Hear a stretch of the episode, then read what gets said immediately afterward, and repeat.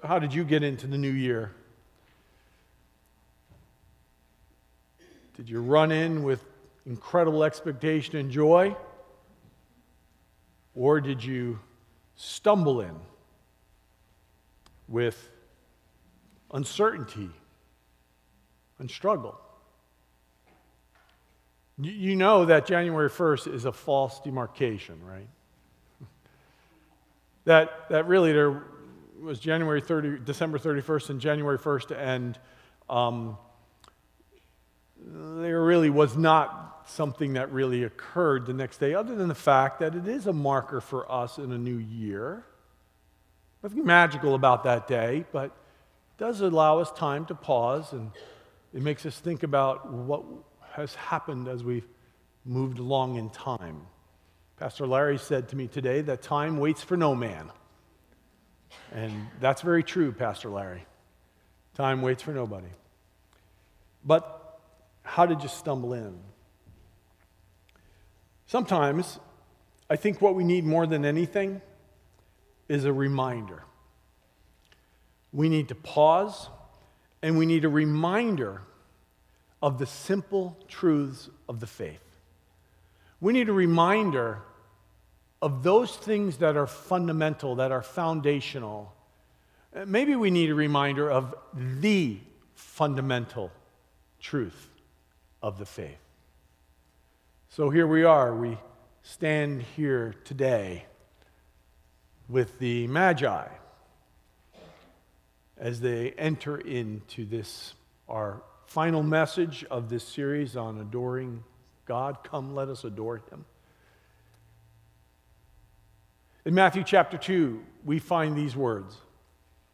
After Jesus was born in Bethlehem in Judea during the time of King Herod, Magi from the east came to Jerusalem and asked, Where is the one who has been born King of the Jews? We saw his star when it rose and have come to worship him. I really don't have to read the rest the next 10 verses. Because most everyone, whether you attend church or not, have some kind of perception of the three wise men, the we three kings, the magi. Some suggest these strange visitors to what is now probably a toddler. I understand what toddlers do. My two year old granddaughter was in my house yesterday. When she left, it took a little while for it to get back to normal. So I, I, just, I just have this imagination of Jesus as a toddler. Jesus, now stop that. Let that sit in your mind for a little bit today. But, but I think that the, the, the, these strange visitors might actually be the most easily identified characters, if you will, in this scene at the manger. The imagined descriptions of the rest of the cast are pretty pedestrian. I mean, the baby looks like a baby, and the others kind of look like what they're supposed to look like, I guess. But these visitors have a universal perception when you think of the Magi, the wise men. You think of camels and crowns and treasure chests. And more than any of the manger figures resting on our table this morning, none are more subject to unfounded speculation than these. Who are they? Who are these people who show up? What would have happened if they didn't? What would have meant? And what could this mean for us today? Well, what we do not know about them far exceeds what we do know. So here are a few details that we don't find in the Bible. The first is we really don't know where they came from. It does say in our Bibles that they came from the east, but we don't know from the east. I am from the east. I am from New Jersey. I don't think they came from New Jersey. right? I don't think so. There's been great, great debate, just speculation, but no definitive answer. I think we have some ideas. Number two, we really don't know who they are, who they were. We don't. Some have translated magi king or astrologer or whomever. We, we really don't, but there is this consensus that they were some kind of highly respected religious leaders who were interpreters of the signs of the times. Thirdly, we really don't know how many. We sing that there were three, but there might have been 33. Just like we really don't know, we know they came from the east, we don't know how many of them there actually were. We don't know their names. Now, they have been assigned names traditionally. Their names assigned to them are Caspar, Melchior, and Balthazar. I even found a website, a baby naming website, that made this statement Melchior appears in the Christian Bible as the name of one of the three wise men. Misinformation. Not true. Don't know where they got that from, but. And, and one more, I could go on, but one more we really don't know what they gave and who gave what totally. We can assume, based on their gifts that they brought, that they had some wealth. I think that's a fair assumption. But because we don't know if there was three of them, I wonder, did someone bring like some practical gifts like bread? Or maybe a toy for the baby? Or something else that would be needed, you know, for the mother and for the father? Can't say we know. All of what we don't know about them helps us understand that what we don't know is not actually very important. But what is most crucial is why are they in our Bibles? Why are they there? There are a number of reasons we can assign to that, but why are they there? They do fulfill a number of ancient scriptures. They fulfill the ancient prophet Isaiah's anticipated words from 700 years before. In Isaiah 60, herds of camels will cover your land, young camels of Midian and Ephah, and all from Sheba will come bearing gold and incense and proclaiming the praise of the Lord. Why are they here? Eric Vanden, in a recent Christianity Today article, said this They're there as witnesses. I love that. In Matthew, without the Magi, Joseph and Mary well, they're just at home. But they validate that the birth has taken place and that a specific type of person has been born.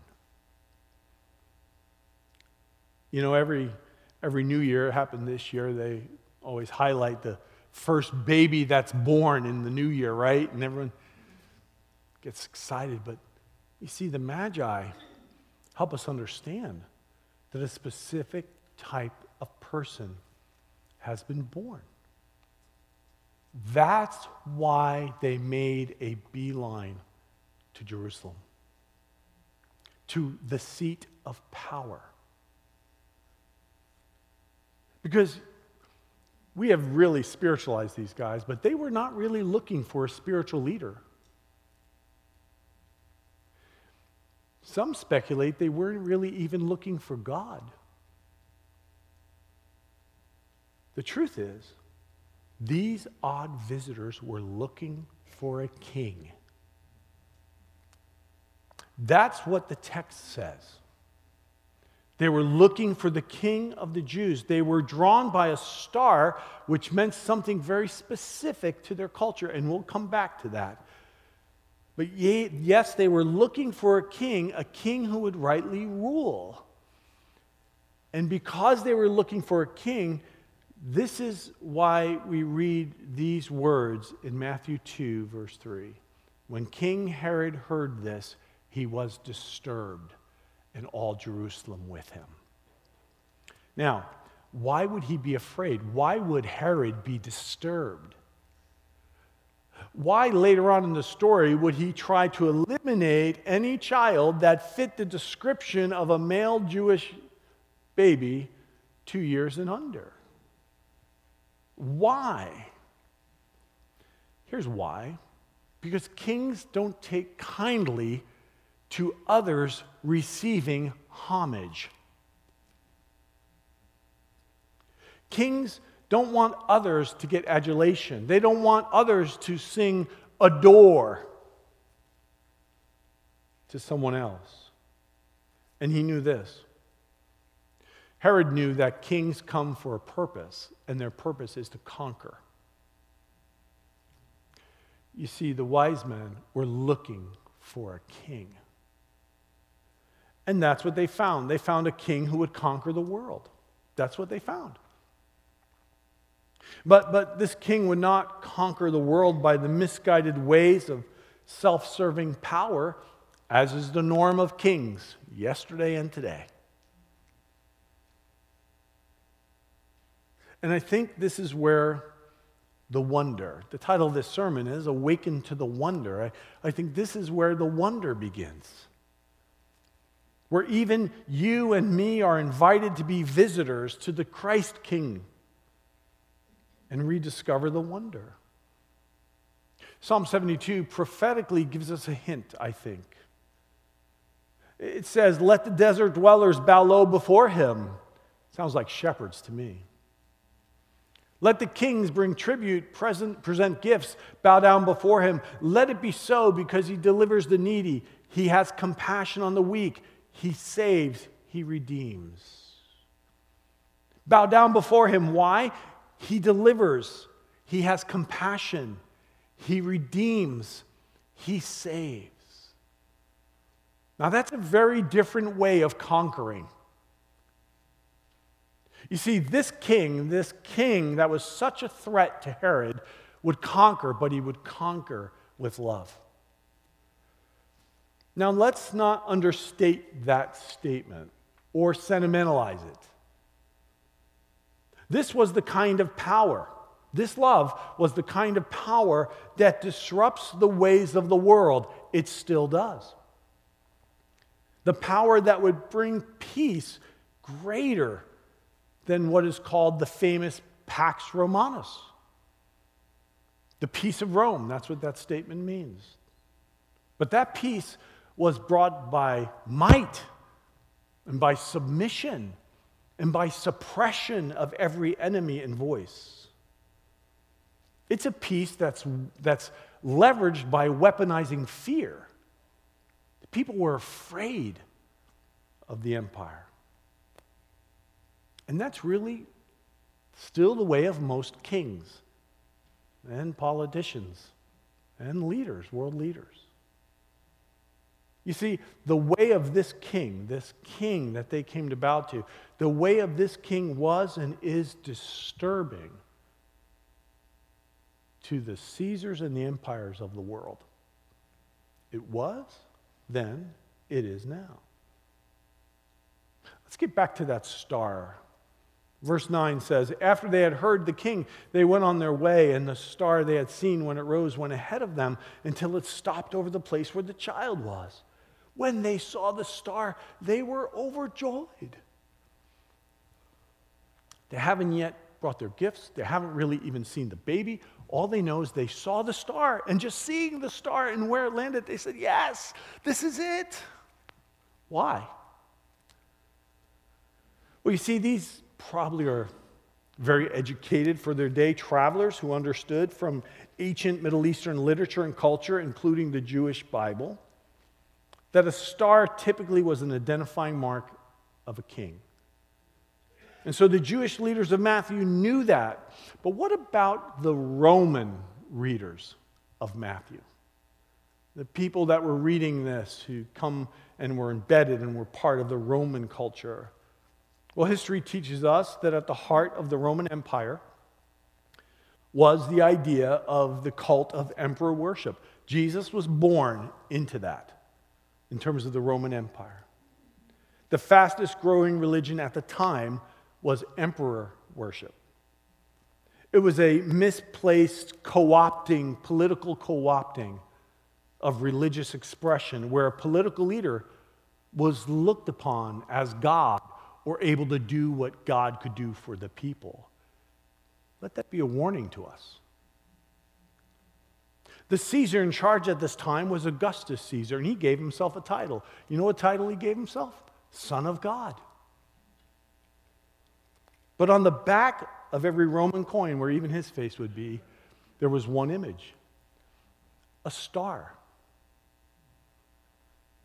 That's what an actual Roman coin looked like, with that star on the back. Not just any star, but what they called the Julian star.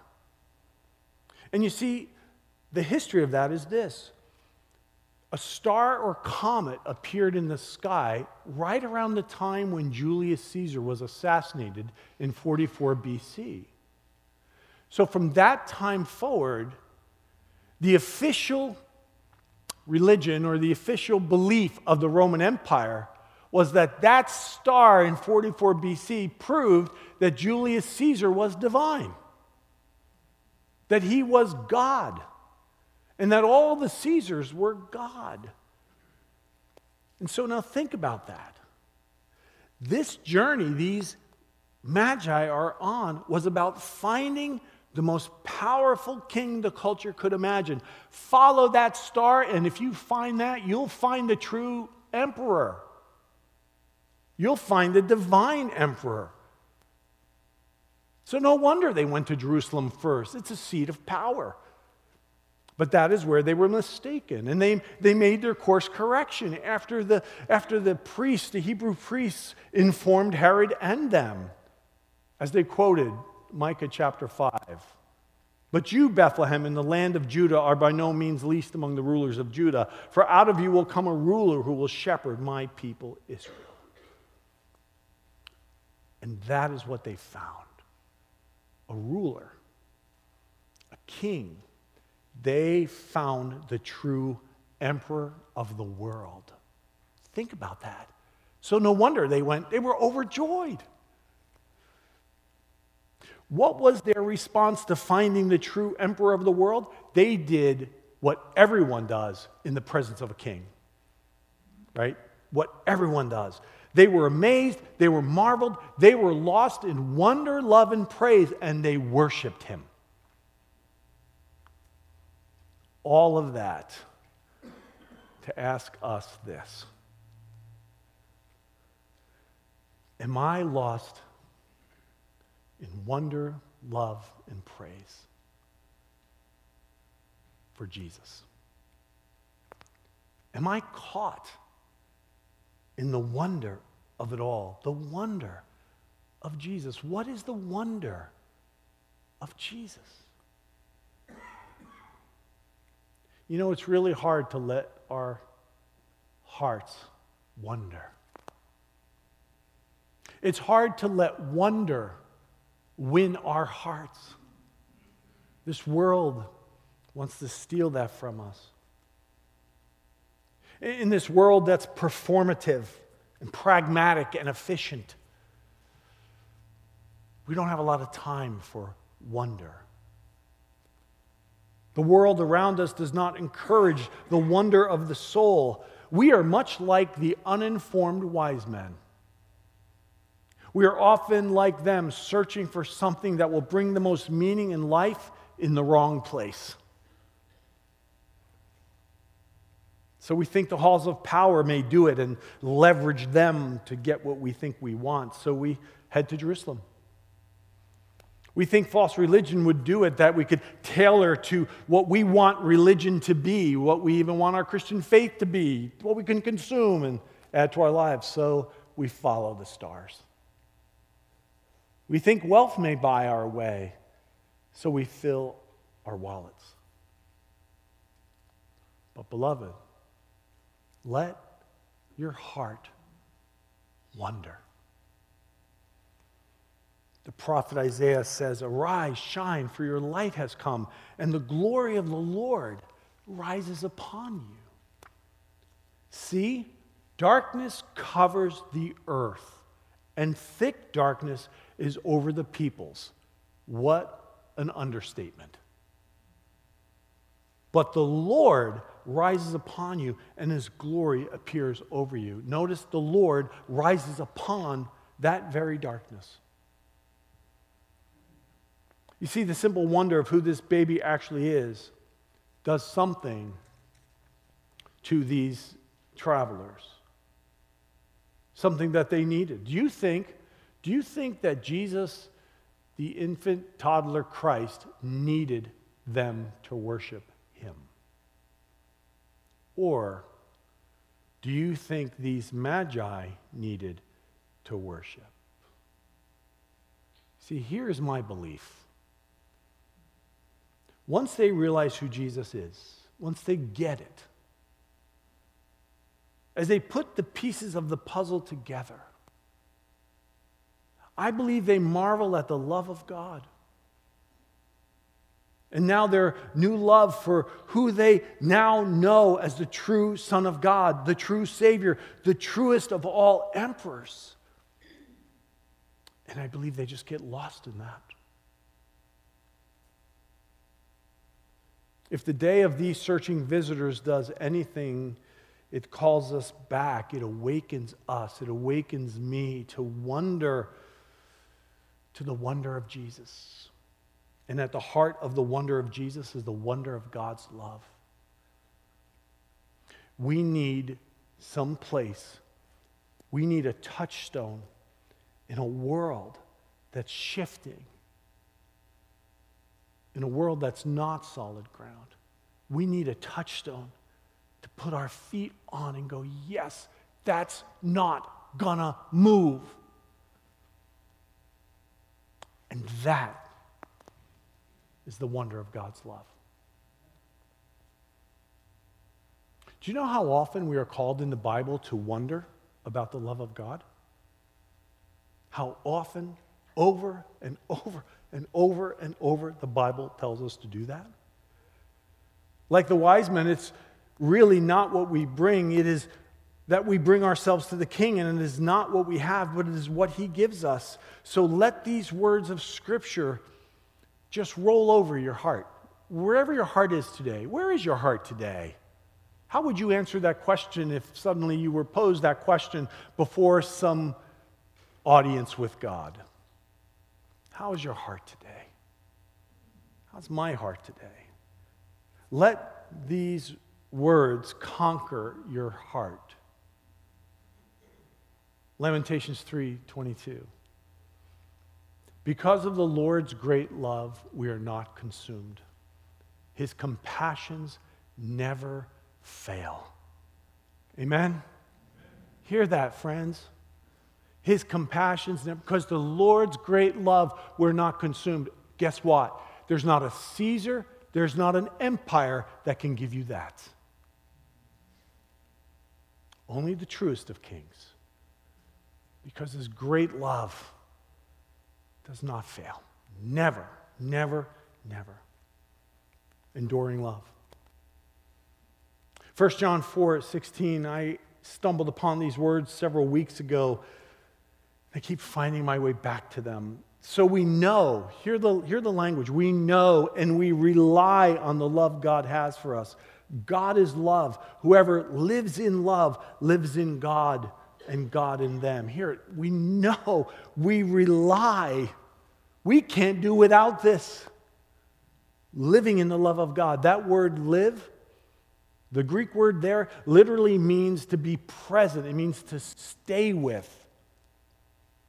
It means to be present to. It means being present in life as God's beloved child.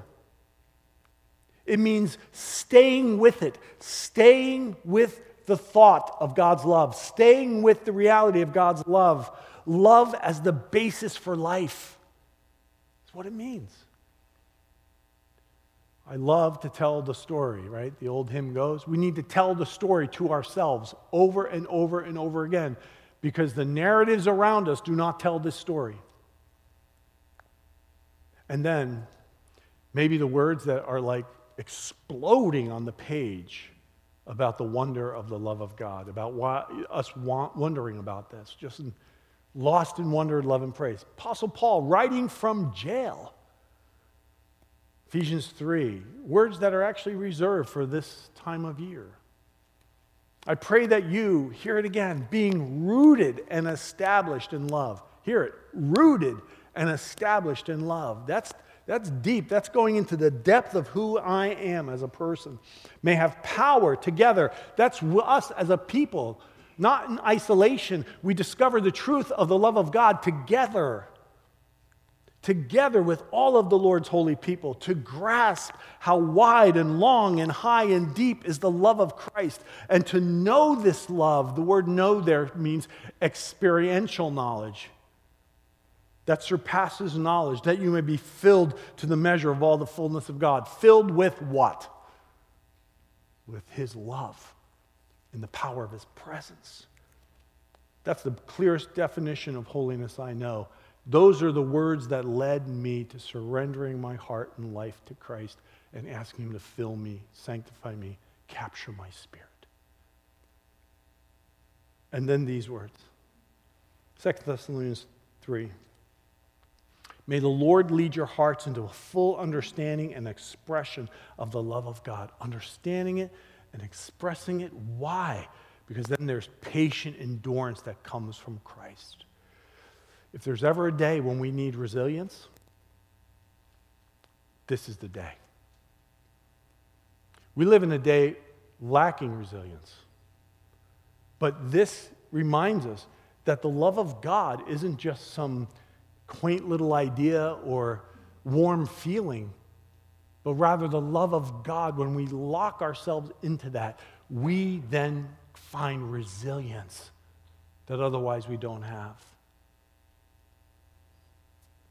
It's so critical, so critical living in this wonder stealing world that we have. My friend, brother David Vryhof, writes these words May you know that you belong to God, that you have been chosen by God in love, that God's love surrounds you on every side and in every circumstances of life, and that that love can never fail or be taken from you. You are loved unconditionally, now and forever. Abide in that love. Draw strength from it every day. Rest in it every night. Whatever you're going through right now, of this you can be sure you are deeply loved by God and always will be. Hear that. Receive it. Let it roll over your soul. Whatever you're going through right now, of this you can be sure you are deeply loved by God and always will be. God will never forsake you. Amen. So that's where we sit today.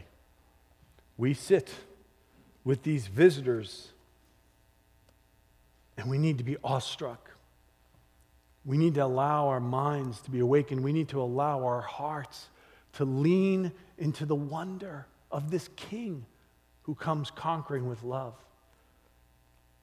As we enter this year, let this be the year where we become certain of one thing. I made the statement last week that there's so much we're uncertain of. There's so much uncertainty in the world. It defeats the God of certainty, so we need to receive that as grace. But of this, we can be certain. In fact, these witnesses who came to Jesus really point to this truth For God so loved the world. Do you want something to step on? Want something to put your foot on when everything is shifting? For God so loved the world. When everything around you feels like it's pointing in the opposite direction, for God so loved the world. Every person, every race, every people group, every household, every home, and here, and you, and me. For God so loved the world. They came looking for the king who fulfilled that. For God so loved the world, he gave his only son. Yes, these magi were witnesses. They were witnesses to the love of God for all mankind. And as Michael Levine said, may we be astonished and overjoyed both by God's dazzling light and by what God's light grows in us. Let love, not sentimentalized feelings, not romanticized notions, not milk toast imaginations, but the power of conquering love God's love conquering your heart and my heart lead us to wonder, to marvel, to be astonished, and to be resilient in Christ. Here it is. Do you know this love today? Better question Do you know this king today? And is this king the king of your life? There's an awful lot in this world, my friends. You know this. That can hijack your hope, that can steal your peace, that can hijack your joy, and yes, that can blunt your love. But as a friend recently remarked to me, because of Jesus' arrival, we are held together in the great storms and disappointments of our earthly lives, resting in the assurance that all ends well one day. Why? Because what we said, we were saying earlier, because Jesus reigns. He's the king. He's the conquering king. And that's why we must bow, because Jesus reigns as king with his conquering love over the worst of fears, the hardest of circumstances, the deepest of disappointments, the most strangling bouts of grief, the most disorienting events in our world. Jesus Christ is king. And Jesus' love, my friends, will prevail. Will prevail. His love will prevail. So there's only one response to the wonder of that kind of love from this kind of king. One. And they bowed down and worshiped him. Our worship team is going to come. And we're going to sing about the wonder of this love, this amazing love. They bowed down and worshiped him. So, I end where I started as we close out this series. How did you enter the new year? Did you come running in with enthusiasm or did you come stumbling in with pain? Oh, come, let us adore the King who loves us with an everlasting love. And today, if you say, I don't know this love, I want to invite you today to a simple prayer. Whether you have been a Christian for decades or you've never truly gave your heart and life to him, the prayer is simply this, Oh Jesus, be my king and conquer my heart with your love. Lord, we just pray that today. We pray that you will be our King. Conquer my heart with your love. Build in me the strength of resilience based off of your love. And may, Lord God, I be caught up in the wonder, love, and praise to our King. You are Lord Jesus. Amen. Let's stand together and sing. In a moment, I'll offer you a benediction as we come to the end of this sermon series. so, what do we do with this now, King? Next week, we start a new series that's going to take us to Lent. It's going to take us through the entire season of Epiphany.